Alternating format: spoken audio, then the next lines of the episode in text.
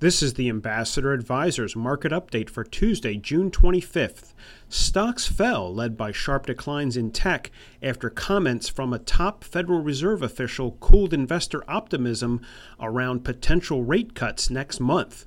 The Dow was down 179 points, the Nasdaq dropped 121, and the S&P declined 28. Ambassador Advisors, a Christian financial planning firm helping faithful stewards do more. For more information, visit our website at ambassadoradvisors.com. Securities offered through American Portfolios Financial Services, member FINRA SIPC. Investment advisory services offered through Ambassador Advisors is not affiliated with American Portfolios Financial Services. Information in this illustration has been obtained from sources believed to be reliable and is subject to change without notification. The information presented is provided for informational purposes only and is not to be construed as a recommendation or solicitation. Investors must make their own determination as to the appropriateness of an investment or strategy based upon their specific investment objectives, financial status, and risk tolerance.